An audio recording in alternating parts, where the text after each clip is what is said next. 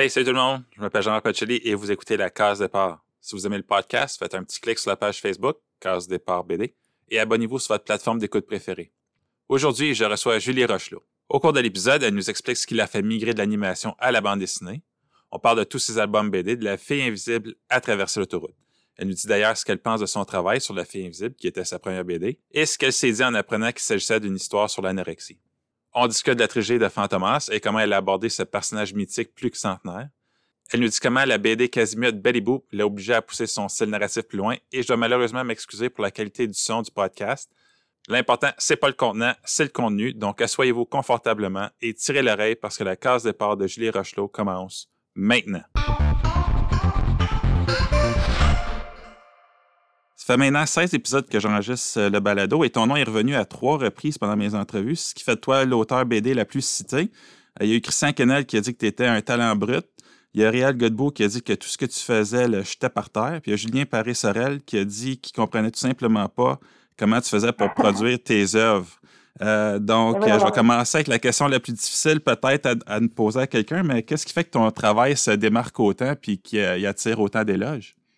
Pas à moi qu'il faut demander ça, je ne sais pas. Euh, je pense que ces gens sont fous. mais je les remercie. Euh, mais... mais sinon, qu'est-ce qui me je ne sais pas, honnêtement. Tu as une façon de travailler qui te distingue, que ce soit euh, ton, ton approche graphique ou ton style narratif. Est-ce que cette façon-là de travailler t'a été inspirée de quelque chose que tu as vu ou c'est quelque chose qui t'est venu naturellement? Euh... Est-ce quelque chose qui s'est développé avec le temps? Euh, c'est sûrement, ben, sûrement un mélange de ça, puis je m'excuse d'avance pour mes réponses vagues et floues, mais en même temps, c'est difficile de répondre à ça quand, euh, ben, il n'y a pas, pas vraiment de comparatif. C'est pas comme si je savais quoi être un autre auteur, puis un autre dessinateur, une autre dessinatrice. Mm-hmm. euh, tu sais, tout le monde a sa petite histoire, là. Il y en a qui ont étudié là-dedans, mais qui ont fait des grands détours avant de finalement revenir là-dedans. Il y en a qui n'ont jamais étudié là-dedans, ils ont fait d'autres métiers, puis il y en a qui ont commencé très tôt, adolescents, d'autres vraiment sur le tard, passé la quarantaine, tu sais les trois personnes que tu as nommées, euh, Christian, Réal puis Julien, ils ont tellement des styles complètement différents, puis ouais. des milieux complètement différents aussi. Tu sais, mon histoire est un peu plate, là. J'ai films depuis la tendre enfance, comme tout le monde. Euh, j'ai toujours dessiné, j'ai jamais vraiment suivi de cours académiques jusqu'à temps que j'arrive au cégep. J'ai étudié en dessin animé au cégep du puis après, ben, j'ai travaillé pendant 8-9 ans en dessin animé, à faire de la pige pour des petits dessins animés, des petites productions, euh, rien de très excitant euh, du storyboard, character design, les illustrations jeunesse à côté de ça aussi. Rien de, ben, c'est le fun, mais c'est pas, euh, c'est sûr que tout ça, hum, j'ai appris à travers tout ça. C'est sûr que mes lectures m'influencent, mais elles sont très variées. Et je peux avoir peut-être des influences qui datent de la jeune vingtaine, alors que c'est, c'est plus du tout des livres que je lis maintenant, mais probablement ça allait mm -hmm. dans mon dessin je ne sais pas nécessairement non plus ce qui plaît euh, aux autres dans mon travail. C'est pas nécessairement ce qui me plaît à moi non plus. Mm-hmm. euh, ce que je remarque, c'est vraiment difficile de répondre à ça, en fait. Ben, si je parle pour moi, qu'est-ce qui me frappe en, en lisant tes BD, c'est ta maîtrise du langage narratif visuel. Euh, tu te sers souvent de l'image pour véhiculer des émotions. Si je prends par exemple dans La Fille invisible, à un moment donné, tu mets un immense espace entre Flavie, qui est le personnage principal, et, son médecin quand il apprend qu'il est anorexique. Puis ce genre de détails-là, est-ce est que ça devient justement de ton passé euh, en animation, ce, langage-là? Est-ce que c'est quelque chose que tu as appris en lisant d'autres BDS? Tu as mentionné, tu as peut-être des, des vieilles influences? Je pense que ça me vienne de l'animation, parce que justement, euh, dans cas, tout est possible en animation, mais moi, les choses sur lesquelles je travaillais, c'était quand même très euh, traditionnel, conservateur euh, au niveau de la mise en scène, tout ça.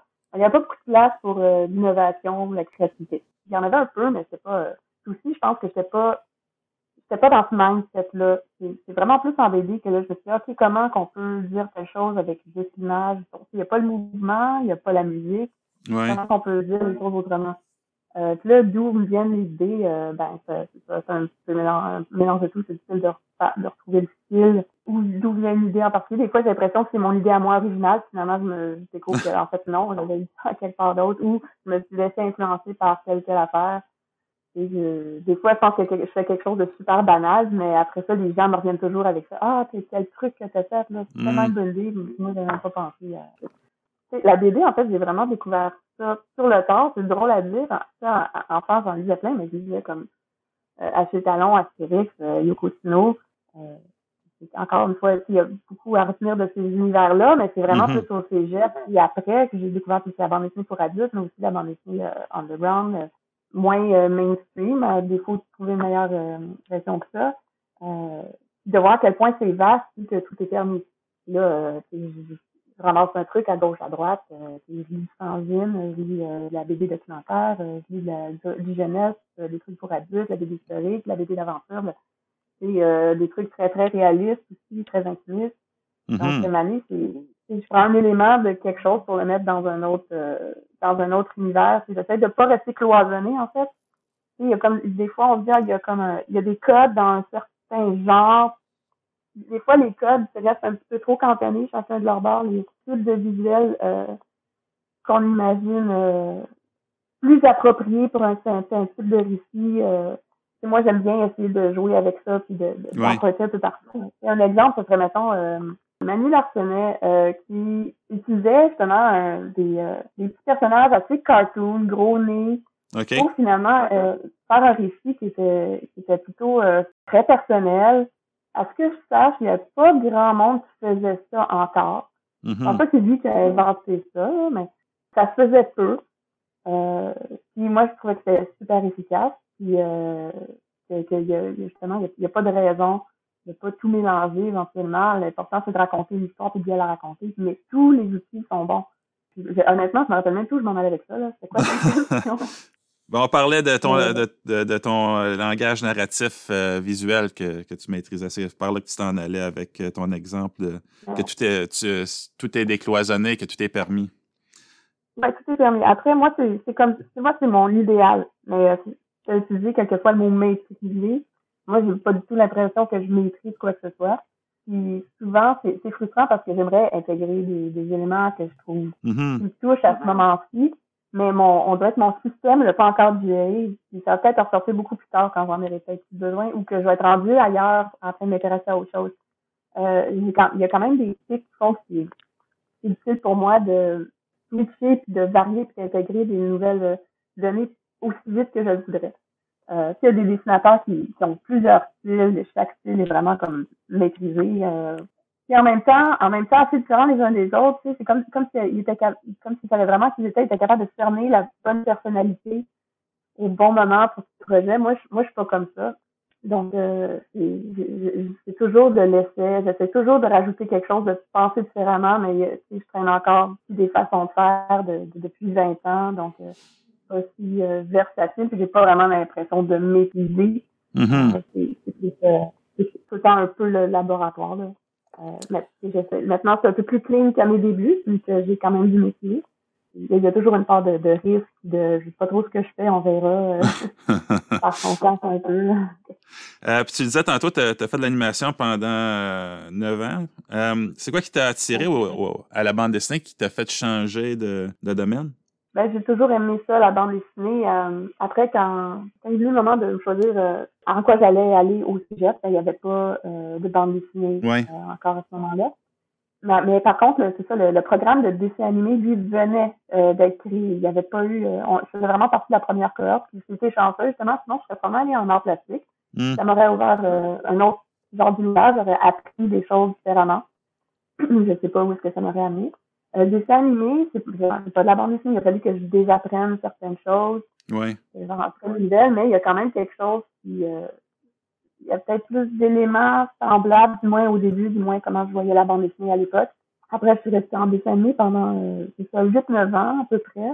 J'avais mis un petit peu une croix sur la BD parce que j'écris pas. Aussi, j'écris un peu pour le fun, mais c'est relativement récent, c'est très loin d'être d'être au point mon affaire. Mhm. Euh, puis à l'époque, euh, je- j'essayais, mais j'étais- j'étais terrorisée. Euh, je me disais, ben, je- j'écris pas, puis quand je sais l'écrire, c'est pas bon, puis même moi, je me comprends pas. Que le- le- comment je peux euh, m'introduire dans l'industrie du, du livre, finalement, si euh, je n'écris pas, puis si aucun scénariste, euh, aucun scénariste va venir me voir moi, vu que je travaille pas en bande dessinée, puis fait Ouais. avant. Puis, euh, mais j'ai juste eu de la chance, dans le fond, puis euh, je faisais de l'illustration jeunesse. Euh, il y a une des illustrices d'une maison d'édition qui venait euh, de changer à Glénat Québec à l'époque, qui venait d'être écrite. euh, cette euh, Annie Ouellette, euh, était rendue chez Léna Québec. On avait déjà discuté avant de tout et de rien, comme ça, c'est mon talk. Elle savait que j'aimais la BD. Elle a pensé à moi pour un projet qui était La fille invisible, avec une Villeneuve au scénario. Puis j'ai juste dit, ben, tu sais, une fois d'une poche, là, j'ai dit, ah ben oui, ça me tombe comme ça du ciel, un beau projet de mm-hmm. BD, tout écrit déjà, tu sais, c'est fantastique. J'ai même j'ai jamais étudié là-dedans, mais écoute, on va faire mes classes en, en, le faisant. Une fois que tu as fait un album, ben, ça te donne une petite carte de visite, puis là, ben, il y a des gens qui t'appellent pour euh, te proposer des scénarios, puis toi-même, ben, tu peux montrer que tu es au moins publié, que tu es mm-hmm. capable de faire une BD, puis euh, là, les gens viennent te voir. Puis comme première BD, t'es pas allé avec un, sujet euh, le plus facile. je l'ai mentionné tantôt, ça traite d'anorexie, la fille invisible. c'est quoi qui t'a attiré par ce soir-là? Tu as dit que tu étais une folle dans une poche quand tu t'allais fait offrir, mais justement, c'est comme je dis, c'est pas un sujet facile. Qu'est-ce qui t'a convaincu que c'était quelque chose que justement tu pouvais traiter? Ben, je ne savais pas. Que ben, premièrement, c'est moi qui ai choisi le sujet, évidemment. Puis, effectivement, j'ai eu un petit comme, oh, de quoi j'ai rapport, moi, à aller parler de ça. Puis aussi, c'est pas euh, très joyeux. Comment comment qu'on aborde ça? Évidemment, ben, Annie et, euh, et Émilie avaient déjà fait un bout de chemin. Ils savaient déjà quel genre de ton à qui s'adresser. Émilie avait été euh, interviewée le docteur Wilkins euh, à l'hôpital Saint-Justine. C'est comme la, la, celui qui la sommité dans, euh, sur le sujet des troubles alimentaires, mm-hmm. des adolescents.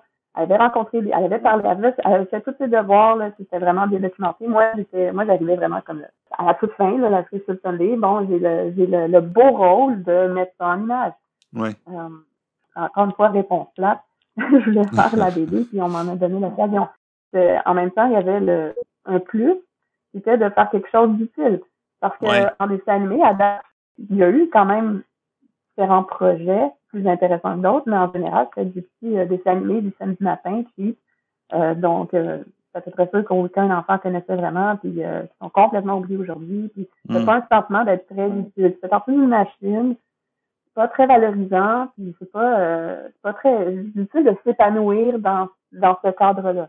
Alors que là, ben emboîté le pas à Émilie, j'ai lu euh, de la documentation sur euh, bon, c'est bien qu'un album de 48 pages, on fait vraiment pas le tour de la question avec euh, avec ça, mais quand même.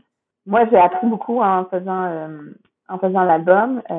J'avais l'occasion de il faut amener le, lecteur à s'identifier un peu au personnage, même si c'est pas une situation qu'ils ont connue ou qu'ils vont connaître, il y a toujours moyen de s'identifier en quelque part. Là, moi, je m'identifiais à la, jeune fille de, de 15 ans ou à ses amis, tout dépendant dans quel rôle tu mets. Mm-hmm. Ça, c'est vraiment fascinant pour moi de faire ça. Ça réveillait quelque chose. Euh, il y, a un message derrière, il y a un, un, devoir de, de démystifier, de, de défaire certains clichés qui sont reliés à l'anorexie. C'est vraiment plusieurs plus, finalement. C'est pas juste, ah, je veux faire de la BD, faire de la BD. Il y a, euh, finalement, euh, l'apprentissage, euh, du média, l'apprentissage du sujet, le fait de collaborer avec des gens euh, quand même euh, qui, qui, aimaient le projet et qui étaient passionnés aussi, même s'ils n'ont pas nécessairement continué à faire de la bande dessinée. Ce projet-là, c'était le bébé de tout le monde. C'était pas, ça, n'était pas comme indifférent comme, comme on mm-hmm. peut parfois l'être en dessin Bon, tu as parlé qu'Émilie Villeneuve était la scénariste, elle avait déjà fait sa part de recherche. Toi, quand tu es arrivé, euh, tu dis, bon, tu as le beau rôle, tu fais l'aspect visuel, mais est-ce que tu as eu justement, est-ce que tu as fait une part de recherche pour toi-même pour pouvoir livrer euh, ce qui t'était donné par écrit? Euh, oui, j'ai fait une recherche. Ben, comme je disais tout à l'heure, j'ai lu un petit peu de documentation là-dessus. j'ai été lire des blogs. Après, on n'avait pas énormément de temps non plus. Puis, j'avais quand même encore une job à temps plein en animation à ce moment-là. Mm-hmm. Euh, fait que j'ai aussi fait confiance. Euh, quand même, Émilie, elle avait son, la bande dessinée euh, Mathieu Invisible, c'est quand même aussi une entrevue avec le docteur Wilkins. Il s'appelle pas Wilkins dans, dans BD, mais c'est lui pareil. C'est déjà pas mal solide. Fait en, en, en, au scénario, en posant quelques questions à Émilie tout de même, puis en lisant euh, quelques documentations que j'ai répétées de mon bord, ben c'est suffisant pour... après, même en entrevue par après, en en parlant, je continuais d'apprendre. Est-ce que tu as eu du, du, feedback justement de jeunes filles qui ont, qui ont lu le, la BD? Euh, oui. oui mais, euh, écoute, ça fait longtemps, là, cette BD-là est sortie de, 11 ans. Euh, mais, ouais, 11 ans. Mais on a eu du feedback de, de professeurs, euh, de parents. Et euh, oui, de jeunes filles qui étaient plutôt jeunes adultes, mais qui s'appellent, euh, qui sont arrivées peut-être plus jeunes. Après, c'est toujours un peu triste en quelque part parce que bon, l'anorexie, ça c'est pas juste les filles, c'est pas juste les adolescents, mais ça, ça rejoignait quand même pas mal de monde aussi. Des, ça aurait pu Mhm. être euh, d'autres troubles alimentaires ou d'autres formes de, de dépression, de, de mal-être ou d'addiction. Ça rejoint plus que juste l'anorexie chez les adolescents. Il y, a, il y a quand même un fond plus universel aussi. Fait que c'est, on a eu du, du feedback, c'était rassurant et euh, de, de, de voir que ben déjà, c'était les bonnes personnes qui lisaient la donne. De voir quand, tu sais, sans nécessairement avoir euh, connu euh, moi-même quelqu'un qui était euh, anorexique. On n'avait pas misé à côté, on n'avait pas misé à côté non plus. tu sais, on avait réussi à, à trouver les, les bons mots et les bonnes images pour faire quelque Mhm. chose. Justement, si on, si on- parle des bons mots, des bonnes images, c'était ta première BD, c'est un sujet qui est pas facile. Euh, L'animation, c'est pas la même chose que la bande dessinée. Tu as dit, bon, il faut justement trouver une façon que les gens s'identifient aux personnages. C'était quoi ton processus un peu pour trouver le ton juste visuellement que pour livrer tout ça? Mais là, la fille invisible, en plus, c'est vraiment le laboratoire total. Puis ma première BD je savais, je me cherchais un style Mhm. qui apparaît dans le. Tu sais, quand on cherche un style, c'est forcé souvent, là, puis je faisais du gros n'importe quoi. Puis ça apparaît aussi dans l'album. Il y a le style mal d'une case à l'autre. On voit que ça a été un petit peu oh, peut-être collé, patché. Euh, à la fin, j'ai quand même passé au travers pour euh, redessiner certaines cases qui étaient vraiment trop euh, à côté de la plaque. Là. OK. Mais ça paraît encore. Puis même à- au- après, euh, mon, euh, mon album d'après, Fantomas, tome 1, Oui. le style a pas mal. J'ai passé un an et demi à peu près entre les deux. Là, mon, mon style était peut-être un peu plus précis, mais encore là, il y a bien euh, il y a, il y a bien du tournage en rond. J'arrive pas à me brancher. Euh, c'est plus Fantomas tome 2 et 3 où là, euh, là, ça commençait à être un peu plus précis parce que ben, on était encore dans la même série. On avait continué par cerner euh, ce qu'on voulait faire. On connaissait mieux les personnages. Fait que là, c'était plus naturel. Mais on voit que c'est encore laborieux dans le tome 1. Puis la fille invisible, c'est ultra méga laborieux. là. C'est comme du, du gros euh, patchage, collage. Peut-être quelque chose quand même de le fun là-dedans. que j'essayais des affaires puis je me censurais pas trop. Des fois, le style est complètement weird puis je voudrais plus jamais faire ça aujourd'hui, Ouais. mais chaque projet est une nouvelle recherche en fait. mais des fois, c'est long. Comme il a fallu que je fasse la invisible pour pouvoir faire Fantomas. Il a fallu que je fasse trois tombes de Fantomas avant de, de vraiment euh, saisir le style que, que Ouais. je voulais pour Fantomas. Mais bon, la, la série était déjà faite. là. Euh, puis après ça, ben, la patrie, on adapte un peu, c'est différent. Euh, des petits bouts, on, des petits bouts, on, on voit que ça, ça l'a un peu hérité de Fantomas et de la patrie. Et un côté euh, plein de mouvements, euh, plein d'actions, mais euh, un trait un peu plus doux, moins, moins angulaire. On y va pas mal au feeling, en fait. Quand on Ouais. essaye de dire, OK, qu'est-ce qui va marcher là, là, ça marche pas. En tout cas, pas avec, pas pour moi, là. Ça, ça va être forcé, ça va être laborieux, c'est, c'est juste laisser habiter par le récit, par les personnages, puis là, euh, là, ça va se manifester dans le style. Justement, parlons-en un peu de, de Fantomas. Donc, de 2013 à 2015, euh, comme tu disais, tu as, publié trois tomes de la colère de Fantomas qui était scénarisé par Olivier Boquet. Euh, Fantomas, c'est un personnage qui est, qui est plus que centenaire, qui a passé par travers tous les médiums, que ce soit cinéma, roman, euh, radio, roman, tout, tout le kit. Euh, toi, est-ce que tu le connaissais, ce, ce personnage-là, là, euh, avant de travailler sur la BD? Euh, j'avais, je connaissais de nom. Ouais, parce que j'écoutais, euh, j'ai une passe de vieilles chansons françaises dans, dans ma vingtaine, puis bon, des fois, il y avait comme la complainte de Fantomas, Hmm. des choses comme ça. Euh, le nom fait revenir de temps en temps, aussi dans l'histoire euh, du cinéma, par exemple. Je connaissais pas plus que ça. C'était loin de voir à quel point, justement, ça avait été refait à, et repris à toutes les sauces. euh, des trucs les plus obscurs, weird, euh, fantastiques, vraiment fantastique et surréaliste aux, aux choses comme plus, justement, euh, séries d'espionnage, euh, Kitten, euh, Ouais. même des, des versions aussi connues qu'on connaît, euh, que peut-être plus de gens connaissent, justement, avec, euh, voyons, Funès, euh, puis Jean Marais. Euh, c'est films des années euh, 60, puis après, il y, a, il y a juste les noms des personnages qui ont vraiment de lien avec l'histoire Mhm. euh, originale de Fantomas. Tout le reste, c'est inventé, a comme si de lien. Puis le, le fait justement que ce soit un, un vieux personnage, quand tu as accepté de participer à ce projet, est-ce que tu as senti une certaine pression par rapport à ce que tu devais faire? Ou justement le fait que peut-être tu le connaissais de nom, c'était un petit peu. euh, c'était peut-être pas aussi concret, ça t'a pas vraiment. euh, t'as pas senti de pression quand tu t'es attaqué à ça?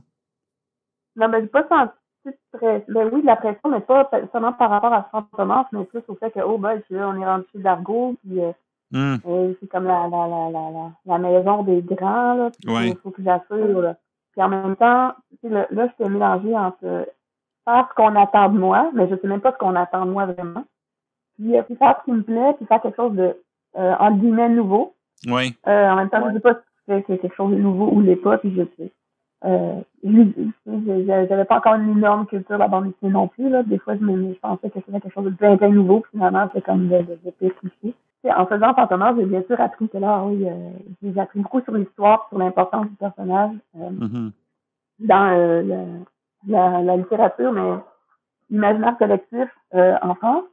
Mais j'ai quand même à l'envie de lire d'autres BD, de regarder des films. OK. Tout ça, j'ai vraiment mis ça de côté, au moins pendant tout le tome 1, justement, pour pas être influencée, puis pas, euh, pas euh, me retrouver à essayer malgré moi de faire comme d'autres avaient fait. Mhm. Plus au- par la fin du tome 2 puis au tome 3 que là, je me suis mis à regarder des trucs parce que là, ben, on avait déjà implanté nos codes à nous. Même là, c'est rendu fun parce que je peux faire des clins d'œil justement aux autres, euh, aux autres médias, à des films des années 30, c'est Fantomas, des choses comme ça. Puis tu as mentionné justement que bon, tu as mis de côté tout pour pas être influencé par ce qui avait été fait avant, mais tu as parlé que chaque album, tu avais ta propre recherche et que là, encore là, tu cherchais ton style. Donc, ça, ça a été quoi ton approche et tes influences peut-être pour euh, le premier album de, de Fantomas? C'est super loin, hein. Oui, je sais. en 2012 euh, que je commençais à travailler là-dessus. En fait, même pas 2011, parce que 2012, j'ai fait l'album, il est sorti en 2013. Mais c'est en 2011 qu'on a commencé à parler de ça, puis que là, euh, j'ai- j'avais encore quelques contrats à finir avant d'embarquer sur l'album. Tu sais, fait que là, qu'est-ce que je faisais? C'est pas peut-être que je, tu sais, je réalisais pas non plus, euh, tu sais, quand je disais, ah, Dargo, la cour des grands, blablabla, mais en même temps, c'était très abstrait ici dans mon esprit, le, qu'est-ce que ça signifiait vraiment. Fait peut-être que je prenais pas ça aussi sérieux tant que ça. Je faisais juste comme je faisais des croquis, euh, des, des affaires qui me venaient en tête. J'ai fait des trucs vraiment, euh, des designs vraiment niaiseux, dans le fond, là, que, que j'aurais honte de montrer aujourd'hui, mais à l'époque, c'était comme, le monde des affaires, là, j'ai fait des trucs. C'était quoi mes influences? Je sais pas, tu sais, je me rappelle plus c'est quoi je disais à l'époque. Sais, euh, Cyril Pedrosa, c'est quand même un dessinateur que j'admire beaucoup. Euh, pas mal sûr que faisait partie de mes lectures à l'époque. Mhm. Euh, J'imagine qu'il y avait vraiment Régis Loisel aussi. Il y avait aussi beaucoup de peintres, euh, de, de, de, de cinéastes. C'est pas juste la BD non plus. Ouais. Des, des, des, euh, des illustrateurs aussi. Sais, je je suis illustratrice aussi euh, à côté. Puis je, Mhm. je suis le, le travail de beaucoup d'illustrateurs. C'est sûr que ça vient teinter euh, mon, mon travail par après. Ouais, je me rappelle plus. c'est vraiment quelque chose comme ça, c'est drôle ça. Euh, C'était une de mes influences principales à l'époque. Puis, puis dans deux- en 2015, bon, c'était pas seulement la publication du troisième tome de Fantomas, c'était aussi la publication de La Petite Patrie qui était scénarisée par Normand Grégoire et une adaptation de l'œuvre de Claude Jasmin. Euh, Est-ce que tu as travaillé sur les deux albums BD en même temps? Non, non, en fait, ben, Fantomas, tombe euh, 3, il est sorti en janvier 2015. Donc, je l'avais fini en 2014. Oui. La petite patrie il est sorti en novembre. Fait que euh, j'ai eu le temps de finir Fantomas, faire la petite patrie. Puis, en fait, la petite patrie est sortie euh, assez vite après, après, euh, après que je l'ai fini. Je pense que le timing était juste bon. Ça a été envoyé à l'impression, ça a le monde était content. Fait qu'il est sorti à temps pour le salon de livre. Mhm. Euh, mais ça m'a quand même pris huit mois faire la patrie, puis relativement rapide. Parce que là, j'utilisais juste le crayon, puis j'ai une palette de couleurs beaucoup plus simple que, que pour les albums de Fantomas. Mais c'est ça, c'est ouais, c'est une belle année 2015 parce que c'est juste un addon que tout sortait, euh, sortait en même temps. Il y avait aussi deux euh, beaux albums jeunesse, c'était au Cartani, dont euh, un avec euh, Carl Coppens, qui est plus poétique, et un autre avec euh, Samuel Archibald, qui est connu pour ses romans pour adultes, puis euh, pour, euh, pour, pour la télévision. Mais là, il y avait il a fait un super beau conte pour enfants, puis euh, ça a Ouais. eu son petit succès. Fait que j'avais ces deux livres-là, plus les deux albums BD qui sortaient tous dans la même année. Fait que, euh, ouais, c'est une bonne année. C'est une grosse année, oui. Puis la BD se déroule à la fin des années 30, début des années 40. Euh, Est-ce que pour toi, ça a impliqué euh, beaucoup de recherches d'époque, autant que ce soit sur l'architecture, les vêtements, les moyens de transport? Ben, un peu, mais beaucoup moins pour, mettons, Fantomas. En même temps, Fantomas, on se donnait beaucoup de liberté, là. Il était plein d'anachronismes, puis on Ouais. inventait pas mal ce qu'on voulait quand ça faisait notre affaire, tu sais. Mais ça reste que c'était à Paris en 1911. Euh, c'est pas, moi, j'habite mon, mon atelier, quand la patrie était au cœur de la patrie, c'était au OK. 305 de Chat. Aujourd'hui, c'est fermé, mais euh, avant, c'était des ateliers d'artistes. Moi, j'habitais dans Villeray, maintenant, j'habite dans le Vieux-Rosemont. Fait que les maisons euh, sont datent de ces années-là, c'est pas mal les mêmes maisons. Après, tu regardes Mhm. les photos, puis tu remplaces, tu mets des, des balcons en bois lieu de mettre des balcons en fer forgé. Euh, les vieux hangars, souvent, sont encore là. Puis, tu sais, je regardais la télésérie, La Petite Patrie, Oui. de Radio-Canada, puis les années Oui. 70. Puis là, Oui. ben, il y avait déjà fait une Fait que je me basais un peu là-dessus pour euh, les costumes, pour les couleurs. Euh, tu sais, c'est pas... euh, oui, c'est pas, c'est pas mon époque, mais c'est quand même ma ville. Hum, Ma culture, je suis québécoise, j'ai pas... j'ai- j'ai- mes, grands-parents parlaient de même. tu sais, je connais, j'avais déjà... j'avais déjà Mhm. eu ça. Donc, contrairement à Fatoma, ce que tu as mis de côté, ce qui était venu avant pour la petite patrie, tu as regardé le, le téléroman des années 70? Oui, oui, ça m'a fait bien rire. Euh, oui, j'ai lu, euh, j'ai lu évidemment les romans de Claude Gosselin. C'est parce Mhm. que la petite patrie, c'est c'est une adaptation, c'est basé un peu sur Enfant de Villeray aussi. Oui. Puis que Normand Grégoire, c'est cette adaptation, lui, euh, il, a, il a tout mis ça dans la même année. Mais quand on lit La petite patrie, c'est des anecdotes qui se passent d'une année à l'autre. Des fois, euh, Claude, il a 4 ans, puis euh, là, il est rendu à 9 ans. tu sais. Mais nous, dans notre version, il a 13 ans. On aime ça, le, passage, ça commence en 1939, déclaration de la, de la Deuxième Guerre mondiale, puis Ouais. ça finit un an plus tard, en 1940. Fait que on, a, on a pris des anecdotes, on a, on a fait un ordre chronologique. ça, la patrie, la télésérie, ça se passe plus dans l'adolescence. euh, bon, mais euh, il y, avait- il y a moyen quand même d'avoir en masse, assez facilement en masse de références visuelles, puis euh, de comment les gens se comportaient à l'époque.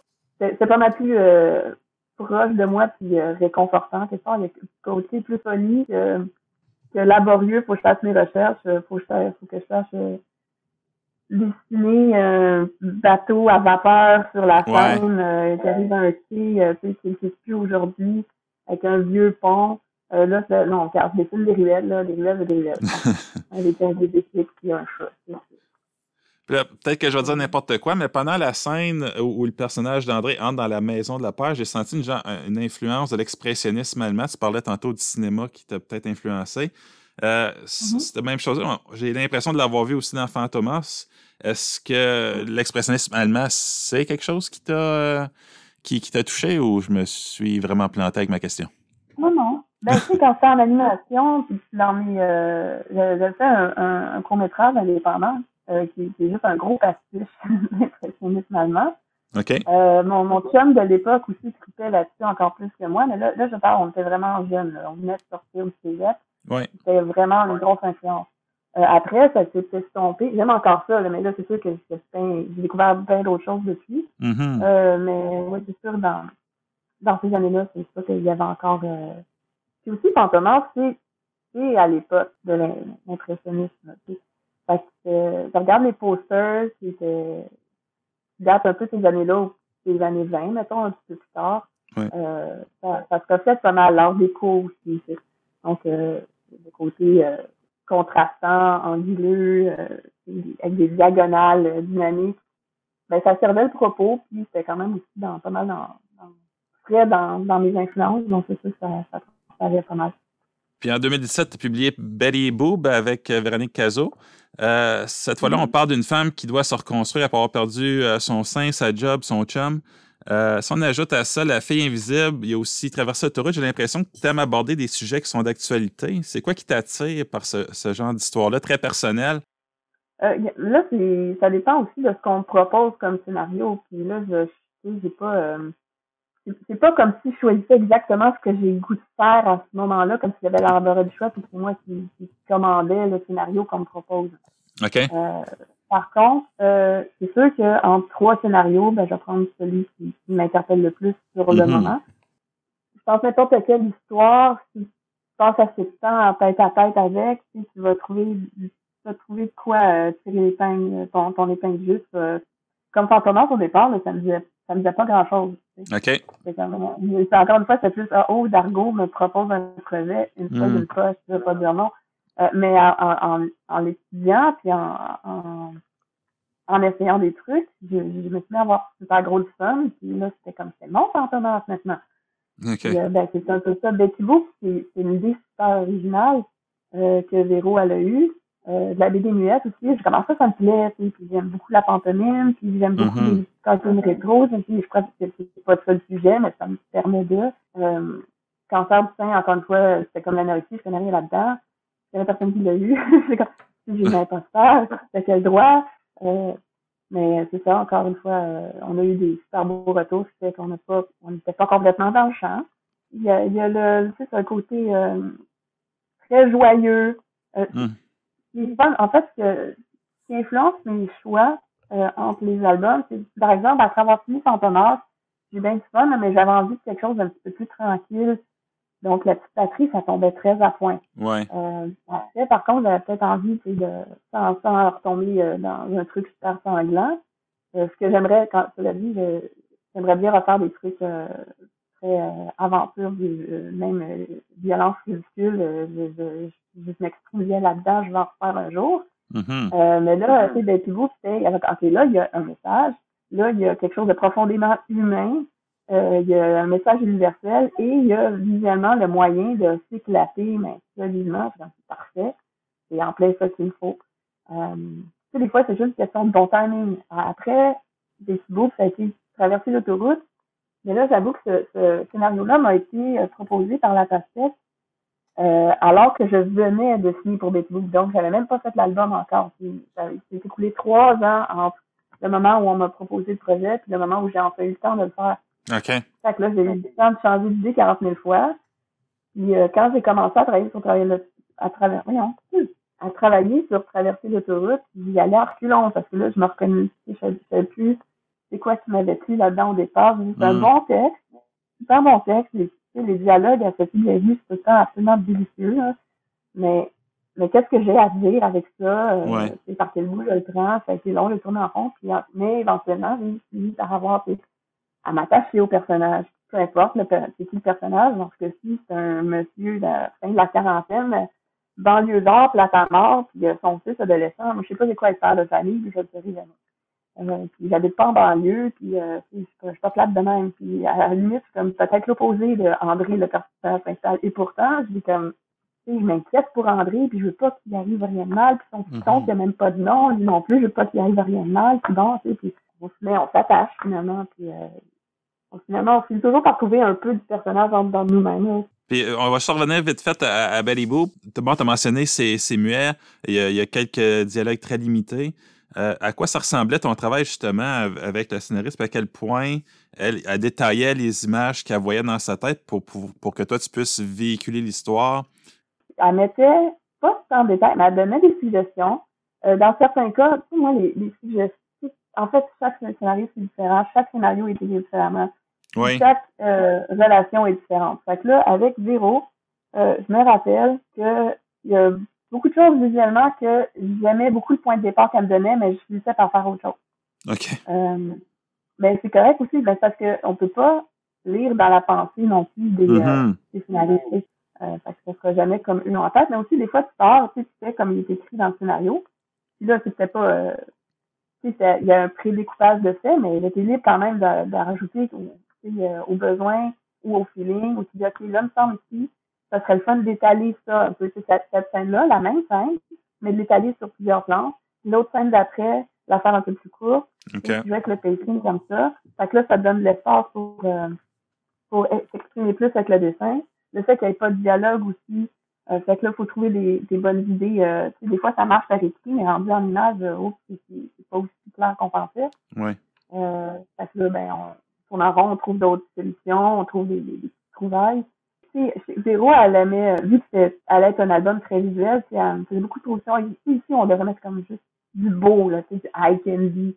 J'ai comme, oui, c'est cool, on aime ça. Euh, mais des fois, on pourrait, tu sais, faut, faut, on met le high candy, mais on ajoute une couche de, de narration par-dessus. Mhm. Ça peut pas être juste une image d'elle pour une image d'elle, ça ne sert à rien. Ultimement, ça me fait juste me donner plus de travail à moi, sans faire avancer l'histoire. Ouais. Euh, mais on a joué à ping-pong beaucoup comme ça aussi. Puis, je me rappelle, au départ, en fait, moi, j'étais bien dans l'idée que ah, le cancer, euh, ça va être triste, on sait. Puis, mais euh, Véro, ce qui fait la particularité de cet album-là, c'est qu'elle a dit non, non, non, c'est pas une histoire triste. Là, tu sais. euh, moi, au départ, je ne captais pas, alors que c'est tellement évident que c'est ça qui fait le, le- la force de l'album. C'est Ouais. une histoire triste en. Euh, fait que ça m'a pris, tu sais, au départ, moi, je partais dans des directions qui n'étaient pas pensées ce que, que Véro voulait, mais aussi qui n'allaient pas bien servir l'album. Fait que, après, j'ai fait un U-turn. Puis j'ai rejoint AK, j'avais compris ce qu'elle voulait faire. Ça m'a dit mieux. Puis euh, là, ça me, là, encore une fois, des nouvelles images, des nouvelles, euh, des nouvelles idées qui arrivent euh, dans, dans le mix. Il y a la, la pagination, elle a quand même changé euh, pas mal pendant qu'on travaillait. Un année, c'était rendu un super long album, puis après on a recoupé, puis on a rajouté. Puis, euh, ouais, c'est quand même assez volumineux au final. En fait, c'est volumineux parce que c'est volumineux parce que l'histoire est pas si complexe, ni mm-hmm. longue, mais il faut utiliser plus de stratagèmes euh, pour raconter ce qui se passe, parce qu'on peut pas juste prendre le raccourci avec une petite boîte narrative euh, qui nous dit où c'est qu'on est rendu puis qu'est-ce qu'on fait. Euh, il faut que tout passe juste par les images. Fait que, ouais, c'est ça, c'est à cause de ça. Ça prend plus d'espace. C'est pas, un album qui danse. Mais justement, tantôt, t'aimais pas que j'utilise le terme, euh, le verbe maîtriser quand je parlais de, de ton, euh, de ta narration euh, visuelle. mais est-ce que Betty Boop t'a forcé peut-être à, pousser plus loin ta, ta, façon de raconter tes histoires, justement, vu que tu pouvais pas te, te, te rabattre sur une petite boîte de dialogue? ben oui, c'est sûr que ça m'a forcé à trouver des nouvelles solutions. Ça, c'est clair. Là, par où j'ai passé, encore une fois, c'est ça. Parce que quand tu as fini un projet, tu passes à un autre projet tout le temps. Puis là, Mané, tu te rappelles pas de par où tu as passé pour faire l'autre affaire d'avant. Mm-hmm. euh, à quoi tu pensais à ce moment-là précisément? Euh, je m'appelle Fantomas, ça m'avait forcé à développer euh, d'autres aspects de storytelling parce que là, c'était très dense. des albums de 55 pages dans lesquels il se passe beaucoup de choses. Euh, il y a du dialogue, il y a des, il y a des gags, puis il y a, de, il y a, il y a, des fois, il y a juste de l'exposition, genre des personnages qui parlent ensemble, puis qui expliquent euh, qui se passe. Puis une grosse scène d'action, où là, faut pas que ça arrête de bouger. Euh, il fallait que je mettais des albums standards de 54 pages, 50, 56, je sais plus. On ne fait pas tous les petits bouts, je voulais rajouter. Au final, j'ai racheté, mettons, je sais pas, j'ai racheté, mettons, 20 planches. Je ne vais pas racheter 20 planches à un centenaire, là. Ouais. Avait un petit peu de jeu de une ou deux planches. Là. Mais sinon, il fallait que je reste dans claque, ce, ce format-là. Donc, il fallait que je rentre le, le plus d'affaires possible dans ma case, dans, dans ma planche. Euh, puis c'est pas comme si on pouvait couper des affaires dans le scénario. Le scénario était pas mal tight. Là. On peut pas dire OK, cette, cette scène-là est facultative. Non, c'est pas mal tout ouais. nécessaire il n'y avait rien qu'on pouvait couper. Fait que j'étais comme pas OK, ben, faut, on joue à Tetris, là, tu faut. Ça, c'est le camion de déménagement, ça, c'est les meubles, arrange ça, c'est correct. Ouais. Alors, ouais. Ça, ça, ça m'a été très formateur pour ça. Mais puis, ben là, on avait, OK, là, on a de l'espace pour essayer plein d'autres choses. Fait que là, ça, ça a développé d'autres, d'autres aspects. Là, on a plus d'espace, mais on n'a pas le dialogue, on n'a pas la narration. OK, c'est un autre challenge. Puis en 2020, tu as publié, euh, on l'a mentionné, Traverser l'autoroute, qui était scénarisé par Sophie Boisvenu. Euh, bienvenue, pardon. Bon, tantôt, tu as dit que ça a été long avant que tu te plonges dedans, donc tu avais oublié un peu euh, ce qui t'avait attiré. C'est un, sujet, un sujet qui est rempli de nostalgie et puis qui est quand même assez triste. Pour toi, c'est quoi que tu as pensé la première fois que tu as, lu le scénario? Est-ce que tu t'en rappelles maintenant? C'est quoi qui t'avait attiré initialement? Ben, initialement, tu sais, des fois, tu as juste un, un coup de cœur, mais tu sais pas nécessairement pourquoi.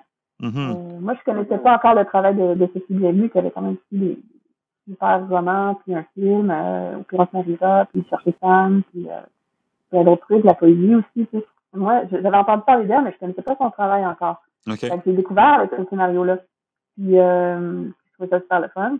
Après, je pense que ce qui a fait que je me suis attachée à l'histoire, euh, mais tu sais, tu dis, ah, c'est facile de juger, mais ton personnage, ouais. il a non même pas d'envergure, il est bien mes yeux, il est non même cave.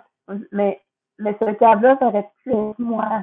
il y a toujours la, la remise en question peu importe si ta vie est fabuleuse ou qu'elle soit plate en or, souvent, ben, il, y a la, il y a la remise en question, mais il y a aussi le, les choses qu'on se dit pour se convaincre qu'on a fait la bonne décision ou euh, pour se convaincre qu'on est bien tel qu'on est, qu'on ne devrait pas chercher d'autres choses, ou pour se, rassurer, se rassurer qu'on n'est pas pire que les autres. Euh, les, les, choses qu'on se dit, qui des fois on se ment, des fois, on, on, on cherche la solution facile.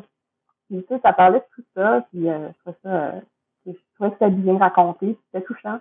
je l'ai mentionné, bon, c'est rempli de nostalgie, de tristesse, euh, mais bon, le ton, il n'est pas aussi up la vie que, que Betty Boob, mais euh, comment que toi, tu t'attaques à un sujet comme ça? Ben, en fait, c'est ça la difficulté avec cet album-là, c'est qu'on voulait pas que ça devienne super glauque, puis déprimant. En même temps, on mm-hmm. voulait pas non plus que ça soit super euh, up, ben, pas, pas la vie, mais on voulait pas qu'il y ait une fin gratuite, joyeuse non plus. Là, c'était vraiment difficile, puis sais que Sophie, elle a déjà dit plusieurs fois en entrevue que la, première version de ce scénario-là, c'était ultra méga dark et triste.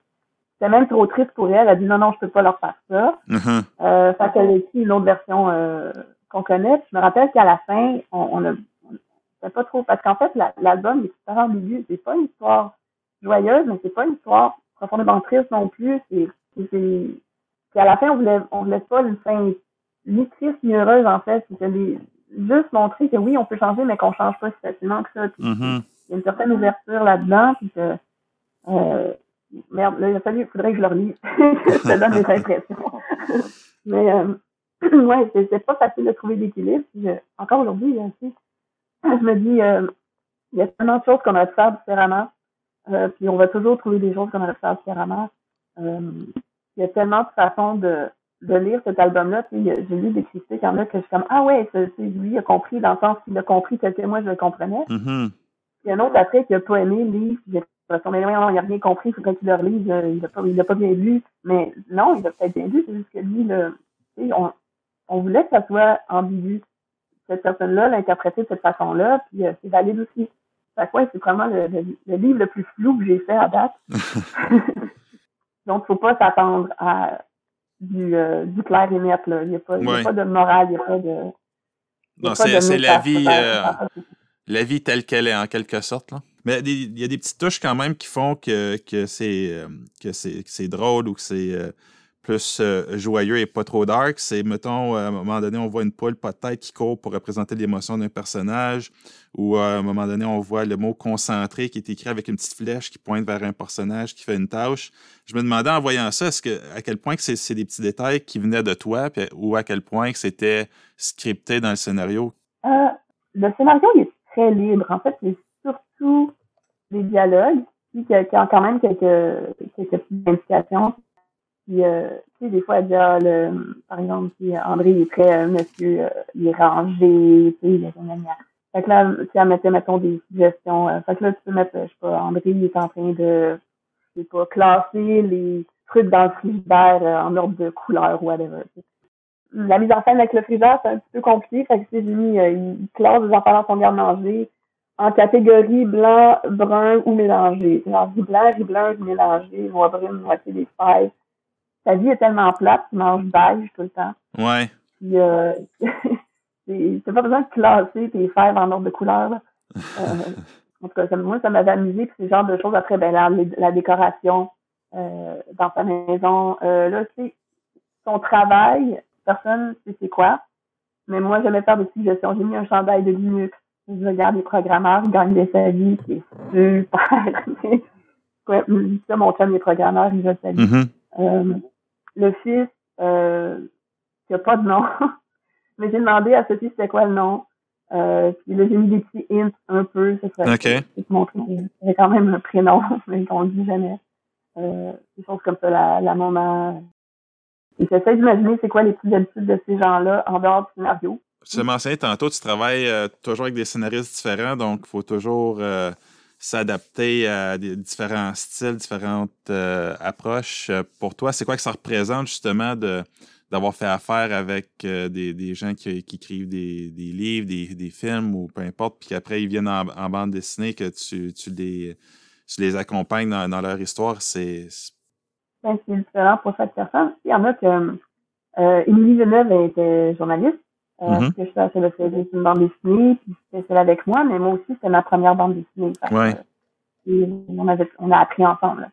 Euh, ensuite, euh, Olivier Boquet, lui, ben là, il, comme, il a écrit plein d'albums, puis mm-hmm. il est vraiment bon, mais c'était, reste que c'était sa première BD, moi c'était ma deuxième. Encore une fois, on, là, on apprenait tous à se connaître en tant que personne, mais on était tous les deux encore en train de, de juste comprendre comment faire une BD, puis comment interagir aussi avec, euh, ben, ensemble, dessinateurs, scénaristes, mais aussi euh, les deux auteurs puis l'éditeur. Parce que aussi l'éditeur ou l'éditrice tout le temps, c'est aussi c'est tout le temps une autre personne, là, puis une autre, c'est vrai, une autre, une autre relation.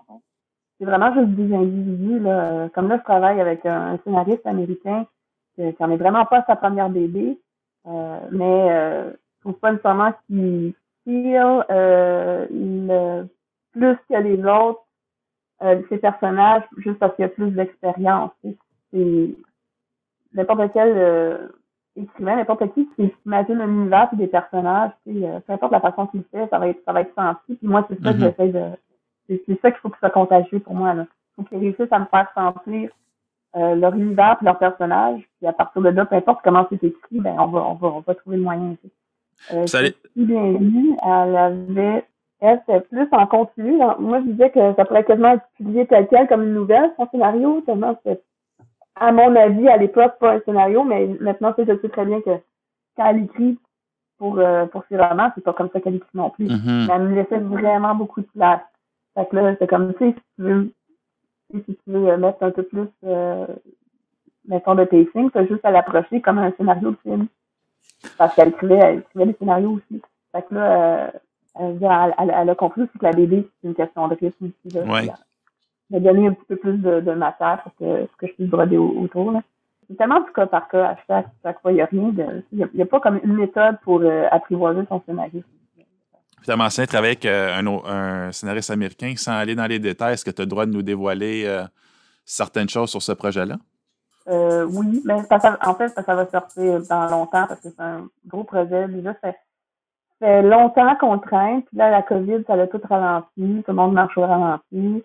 Euh, il y a beaucoup de livres sur Nelly Bly qui sortent en ce moment. Ça peut frustrer qu'on parle aussi. Mais c'est pas que de Nelly Bly. Euh, on n'a pas à se soucier des similarités parce que c'est pas mal différent. Après, on se dit que c'est un peu plat parce que peut-être que les gens vont être tannés d'entendre parler de Nelly Bly dans deux ans quand notre livre va sortir. Euh, mais euh, oui, ça, ça va être ça, ça va être pas mal. Euh, c'est gros parce que ben, après le tour du monde, bon, fait là, c'est postes. C'est un paquet de pays, gens, cultures. Euh, c'est à la fois délicat et euh, super euh, excitant, mais c'est énormément de recherche. Euh, même si on, on raconte pas chaque détail, euh, ça finit par faire un, un, gros album qui va être dense et plein, plein et on, on, se fait plaisir aussi visuellement, puis ça reste une adaptation, on prend des libertés, c'est pas euh, l'histoire exacte. Là, ouais. Euh, mais c'est là qu'on parle. Et, puis euh, c'est avec le scénariste euh, Julian. Euh, son nom de famille, écoute, j'ai demandé comment le prononcer. je pense que son nom Vola à l'espagnol. Puis, mais c'est en fait il, est allemand. puis apparemment, même si les enfants savent pas comment, comment prononcer. C'est un nom qui vient comme de l'Europe centrale, puis qui a transité par euh, l'Amérique du Sud. Fait voilà, euh, je m'excuse, Julian. Au moins, au moins, on a le même prénom. Au moins, son prénom il est facile à prononcer. Euh, puis on approche de la fin de l'entrevue. juste les deux dernières questions. Selon toi, quelle BD ou série nos, nos auditeurs devraient absolument découvrir? le, ben, L'Odyssée d'Akim, c'est merveilleux, de Fabien Toulmé, justement, qui mm-hmm. raconte l'histoire vraie. Euh, c'est pas son vrai nom, il s'appelle vraiment pas vraiment Hakim, mais c'est l'histoire vraie justement d'un jeune Syrien qui, euh, doit quitter euh, ben, à cause à cause de la guerre, à cause qu'il recherché. Tu vois, il avait, il avait cette vie, il était heureux, euh, il réussissait bien dans la vie. Puis là, euh, il avait sa famille, il est mort. Puis là, ben, il arrive la guerre, puis la, violence et tout. Puis tu vois son parcours justement de, de la Syrie jusqu'à jusqu'en France, toutes les embûches, tu sais, ça, ça beaucoup de choses. Ça, tu sais, on, on, on, on peut pas, je peux pas dire en affaire BD comme on lit avec lui, mais au moins, ça, euh, on comprend un peu mieux euh, pourquoi euh, il y a ces grandes migrations-là, puis à quoi, à, travers quoi ces gens-là ils ont à passer, mais aussi qu'est-ce qui les fait continuer d'avancer, parce que c'est tellement tragique. Euh, c'est pourquoi ils n'ont même pas le choix. Mm-hmm. Euh, quoi d'autre? C'est toujours la question piège parce que là, j'ai trop de choses qui viennent en tête en même temps. Euh, là, là, c'est pas mal euh, c'est pas mal séparé, mais moi j'ai trippé solide sur My Everything is Monsters de Emile Ferris. Oui. Je sais qu'il y a du monde qui ont trippé comme moi, puis qu'il y en a d'autres qui comprennent pas. Mm. Qui haïssent ce livre-là. c'est comme ben, moi j'ai adoré l'histoire euh, fascinante, la façon dont c'est raconté, les dessins. Oui, c'est saturant, euh, la façon dont c'est fait. Visuellement, c'est un gros bruit visuel, mais moi, j'en raffole de ces choses-là. Je peux t'envoyer des suggestions par courriel si tu les diras. OK, ouais, on pourra les ajouter. Puis euh, finalement, la dernière question pour les illustrateurs ou même les scénaristes, vu que tu as fait affaire avec plusieurs scénaristes différents, euh, bon, pour ceux, les gens qui nous écoutent, quels seraient les, les, conseils que tu donnerais pour qu'ils puissent pousser leur style encore plus loin? Euh, être curieux, mais ben oui, ce serait curieux. Pas avoir peur de ce qu'on connaît moins, de ce qui nous plaît pas tout de suite. Justement, consommer de, j'aime pas le terme consommer, mais je veux dire, euh, s'imprégner de culture, de sans dessiner, oui, mais de plein d'autres choses. Mm. Puis euh, laisser ça euh, mijoter. Puis euh, essayer, juste essayer des choses. Il faut faire ce qu'on aime, mais faut pas. Euh, des fois, ce qu'on aime, ça peut devenir blasant aussi. Quand, euh, essayer des nouvelles choses, ça veut pas dire non plus renier euh, ce qu'on aimait faire avant. Là. Ouais. Puis euh, ça veut pas dire non plus se forcer à adopter un style, parce que ça, comme, on l'a dit au début, ben souvent ça sort fake. Euh, c'est pas plaisant pour personne, c'est forcé. Mais euh, juste s'amuser, quoi. Être curieux, puis s'amuser, euh, ça, vient être sincère dans notre démarche. Puis ça vient naturellement. Ben, c'est déjà tout pour aujourd'hui. J'aimerais remercier Gilles Rochelot d'être venu nous parler. Si vous voulez en savoir plus sur elle, vous trouverez tous les liens nécessaires dans la description de l'épisode. Merci aussi à vous d'avoir été là. Ciao!